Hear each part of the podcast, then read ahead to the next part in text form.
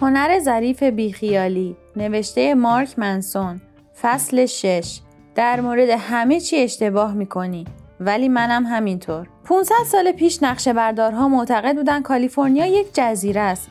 دکترها معتقد بودن شکافتن گوشت بازوی یک آدم یا خونریزی از هر جای بدن می‌تونه بیماری ها رو خوب کنه. دانشمندان معتقد بودن که آتش از چیزی به نام فلوگیستون درست شده. زنان معتقد بودن که مالیدن ادرار سگ به صورت خواص ضد پیری داره. کیهانشناسان معتقد بودن که خورشید دور زمین میچرخه. وقتی بچه بودم فکر می‌کردم میان مایه یه جور سبزیه که من ازش بدم میومد. فکر می‌کردم داداشم یک راه مخفی توی خونه مام بزرگ پیدا کرده. چون می‌تونست بدون اینکه از در دستشویی بیاد بیرون خونه رو ترک کنه. هشدار لو رفتن داستان. اونجا یه پنجره بود. وقتی نوجوان بودم به همه می‌گفتم که هیچی برام مهم نیست ولی واقعیت این بود که خیلی هم برام مهم بود. بدون اینکه متوجه باشم آدمها روی زندگیم حکمرانی می‌کردن. فکر می‌کردم عشق چیزیه که یهویی اتفاق میفته و نه چیزی که باید براش تلاش کرد و ساختش.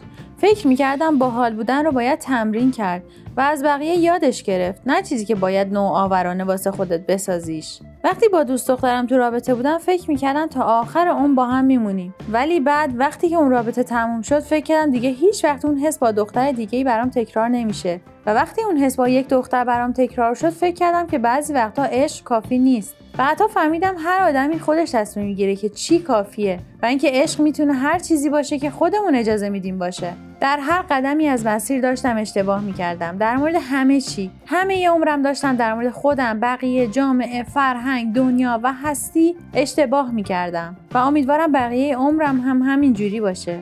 همونطور که مارک منسون حال می‌تونه به همه نقص ها و اشتباهات مارک گذشته نگاه کنه روزی می‌رسه که مارک آینده به پیشورزهای مارک حال از جمله محتویات همین کتاب نگاه کنه و نقص های مشابهی رو در بیاره. و این چیز خوبی خواهد بود چون معنیش اینه که رشد کردم.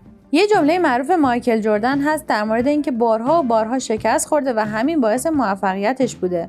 خب منم همیشه در مورد همه چی اشتباه می‌زنم و به همین دلیل زندگیم بهتر میشه. رشد یک فرایند تکرارپذیر بی پایانه. وقتی چیز جدیدی یاد می‌گیریم از حالت اشتباه به حالت درست نمیریم بلکه از حالت اشتباه به حالت یه ذره کمتر اشتباه میریم. و وقتی باز هم چیزهای بیشتری یاد می‌گیریم از حالت یه ذره کمتر اشتباه به حالت یه ذره کمتر اشتباه تر از قبلی میریم. و همینجوری تا آخر. همیشه در فرایند رسیدن به حقیقت و کمال هستیم. بدون اینکه هرگز به حقیقت و کمال برسیم. نباید دنبال جواب درست قایی برای خودمون بگردیم بلکه باید روش هایی که امروز اشتباه فکر می‌کنیم رو بندازیم دور که بتونیم فردا یه ذره کمتر اشتباه باشیم. اگه از این زاویه بهش نگاه بشه رشد شخصی می‌تونه خیلی علمی باشه. ارزش هامون همون فرضیه هامون هستن. این رفتار خوب و مهمه ولی اون یکی رفتار نه. اعمال ما آزمایش ها هستند. الگوهای عاطفی و فکری که از کارهامون ناشی میشن. همون داده های آزمایش هستن. چیزی به اسم اصول یا ایدئولوژی کامل وجود نداره. این تجربه هامون هستن که به همون میگن که چه چیزی برای ما خوبه و چه چیزی نیست. و حتی همون موقع هم تجربهمون احتمالا یه جورایی اشتباهه. و از اونجایی که من و شما و همه آدم های روی زمین نیازهای متفاوت، زندگی نامه روانشناختی متفاوت و شرایط متفاوتی داریم هممون بی برو برگرد به جواب درست متفاوتی درباره معنای زندگیمون و اینکه چجوری باید زندگیش کنی می‌رسیم. جواب درست من برای زندگیم سفر تنهایی برای مدت طولانی و خوابیدن در جاهای عجیب و غریب بود.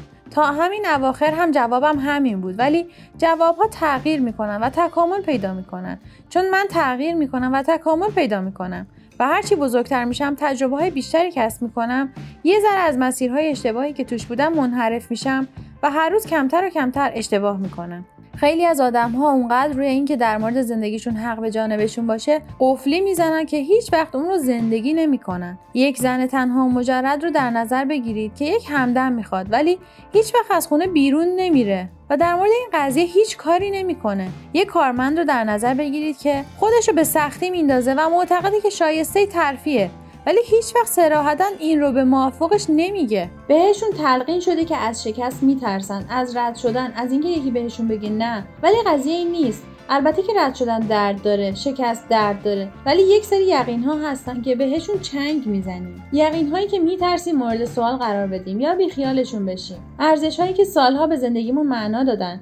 اون زن از خونه بیرون نمیره چون اگه بره مجبور میشه با باورهاش در مورد اینکه چقدر خواستنی روبرو بشه. اون مرد درخواست ترفیع نمی‌کنه چون اگه بکنه مجبوره با باورهاش در مورد اینکه مهارتاش واقعا چقدر ارزش دارن روبرو بشه. آسونتره که در یک یقین دردناک که هیچ کسی تو رو جذاب نمی‌دونه و هیچ کسی قدردان استعدادهای تو نیست بمونی تا اینکه واقعا اون باورها رو تست کنی و جوابش رو پیدا کنی. اعتقادات اینجوری که من به اندازه کافی جذاب نیستم پس چرا خودم رو اذیت کنم؟ یا اینکه رئیسم یک عوضیه پس چرا خودم رو اذیت کنم؟ طراحی شدن که الان یک حس راحتی نصف و نیمه برامون مهیا کنن و قول شادکامی و موفقیت خفنتری رو در آینده بهمون بدن. اینها استراتژی های بلند مدت افتضاحی هستن. ولی با این وجود ما بهشون چنگ می‌زنیم چون فکر می‌کنیم ما درست میگیم. چون فکر می‌کنیم که می‌دونیم قراره چه اتفاقی بیفته. به عبارت دیگه فکر می‌کنیم می‌دونیم این قصه چه جوری تموم میشه. یقین دشمن رشده. هیچ چیز قطعی نیست. تا وقتی که اتفاق بیفته. که البته اون هم قابل بحثه. برای همینه که پذیرش نقص های اجتناب ناپذیر ارزش هامون برای هر نوع رشدی ضروریه. به جای تقلا برای قطعیت ما باید همیشه در جستجوی شک باشیم. شک به باورهامون شک به حسهامون شک به چیزهایی که آینده برامون نگه داشته. مگر اینکه خودمون بریم بیرون و اون رو برای خودمون بسازیم. به جای اینکه دنبال این باشیم که ما درست بگیم و حق با ما باشه باید دنبال این باشیم که همیشه داریم چطوری اشتباه می‌کنیم. چون داریم همیشه اشتباه می‌زنیم. اشتباه زدن فرصت رو برای تغییر و رشد مهیا می‌کنه. و این یعنی یک بریدگی بزرگ توی بازوت ایجاد نکنی که یک سرماخوردگی رو معالجه کنی. یا اینکه ادرار سگ رو توی صورتت نپاشی که جوانتر به نظر بیای. یعنی فکر نکنی میان ما یک سبزیه. نگران این نباشی که به بعضی چیزها اهمیت بدیم یه چیز عجیب ولی واقعی اینجا هست. ما واقعا نمی‌دونیم تجربه مثبت یا منفی چیه. ممکنه بعضی از سختترین و دردناکترین لحظه های زندگی زندگی رو سازنده ترین و انگیزه بخشترین لحظه هامون بدونیم. یا بعضی از بهترین و لذت بخشترین تجربه های زندگیمون هم ممکنه مخربترین و انگیزه پرونترین تجربه هامون باشن. به برداشت خودتون از تجربه مثبت یا منفی اعتماد نکنید. همه اونچه با قاطعیت می‌دونیم اینه که الان در این لحظه چه چیزی درد داره و چی نداره و راستش این مفت هم نمیارزه.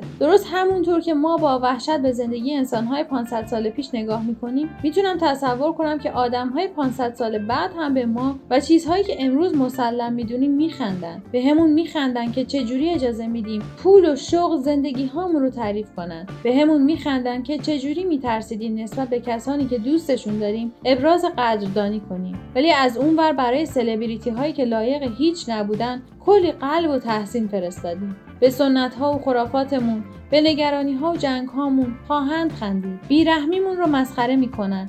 هنر ما رو مطالعه می‌کنن و در مورد تاریخمون بحث می‌کنن. اونها به حقایقی در مورد ما دست پیدا می‌کنن که هیچ کدوم از ما هنوز ازش باخبر نیست و اونها هم اشتباه خواهند زد.